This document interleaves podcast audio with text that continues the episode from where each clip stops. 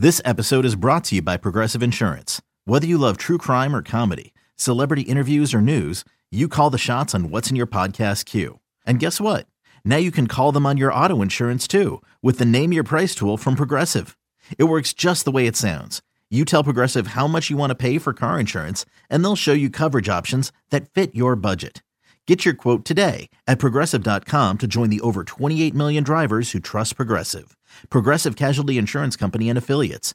Price and coverage match limited by state law. You could spend the weekend doing the same old whatever, or you could conquer the weekend in the all-new Hyundai Santa Fe. Visit HyundaiUSA.com for more details. Hyundai, there's joy in every journey.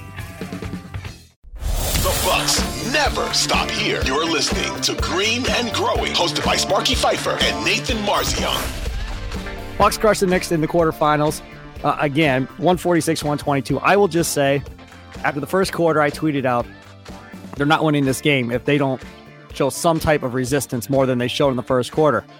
And I'm here to tell you I was dead effing wrong. Like, nothing really changed other than they just never cooled off, the Bucks, and continued to be unconscious from long range, and it continued out throughout the whole game. The Bucks shoot 60% from the field, but wait, get this. They shoot 60% from three as well, 23 of 38. Now, again, when they shoot that well, nobody in this league is beating them. I don't care if you're the Suns, if you're the Celtics, the Lakers, the Nuggets, whoever. Nobody's beating this Bucks team, and they're shooting 60% from three, Nathan. So I'm not really sure how excited to get over this, because it's probably more of a mirage than anything that they shot that well from three. But it's fun to watch when they're shooting the ball that well. Yeah, and I still think it's worth getting excited for. Obviously, they're not going to shoot nearly this well, most games. This is probably going to be easily their best shooting night of the season. I mean, this is one of the best shooting nights in NBA history. This is only the sixth time a team has shot over 60% from three in a game on that many attempts, on 35 or more attempts. So, yeah, this is not going to continue like that at that level, but they have been a really good three-point shooting team, especially as of late. They are number 8 going into this game in three-point percentage, which is going to probably go way up, and they'll probably be closer to like fifth after this game. They have a ton of shooters on this team, which I was kind of thinking about it today. I'm like, as the game was going on, I was like, where does Beasley rank in like shooters that Giannis has played with? And when you take into account volume and difficulty. Settle down. It's a month. Like, if he's shooting 45% from three in March, then we can have this conversation, but it's November. I mean, DiVincenzo was out there for the Knicks. I'm sure he had hot months somewhere along the stretch of his career as well, where he was feeling it for a month. I don't want to get all excited about, trust me, I want Beasley to be this good all year. Like, this would be amazing, because if he's this good in the playoffs, if he's shooting 45% from three, when they get to the postseason, they are going to be a very tough team to beat, Marzion. But can he do it? I don't know. But I mean, go ahead. Sorry, I didn't want to ruin your fun. I've just had a lot of sugar. Go ahead. Sorry.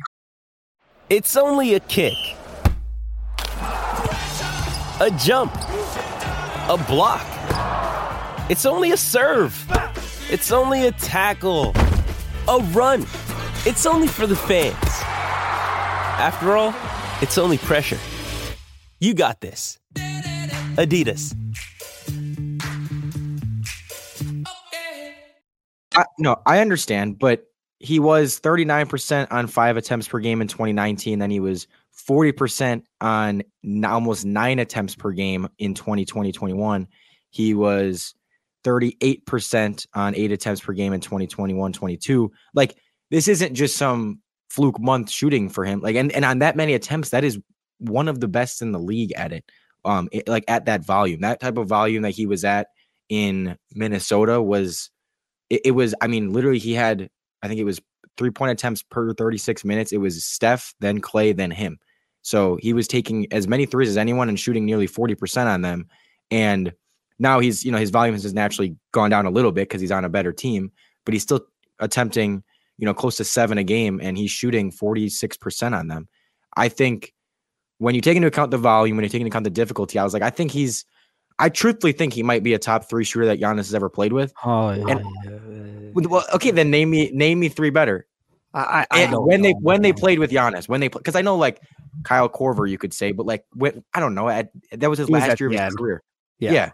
But, and the other 2, the top 2, I think are also on this team. I think it's Dame and Chris and Malik Beasley are the three best shooters Giannis has probably ever played with. When you take into account difficulty of shots, volume of shots, you know, ability to shoot off the dribble. Because like Grayson, yeah, he's a good shooter, but he needed everything perfect. He needed to catch and shoot. He didn't shoot a ton per game. It was a slower release. I just feel like when you're looking at like dynamic shooters and ability to just knock down shots, I think the three best shooters Giannis has ever played with are on this team.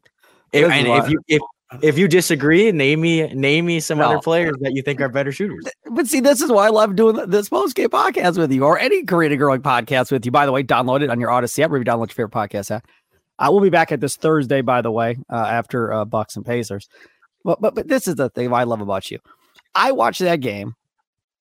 I got my 16-month-old sleeping on me on the couch while I'm watching the game because the 7-year-old was out doing basketball evaluations for a basketball team he's going to be on or whatever with his mom.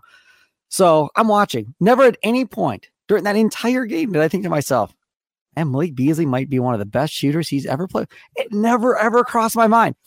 I'll tell you what, I agree with you on Middleton and Damian Lillard, though, being the two best shooters he's played with. By far, not close. I agree with you 100%. Drew Holiday is not in that conversation.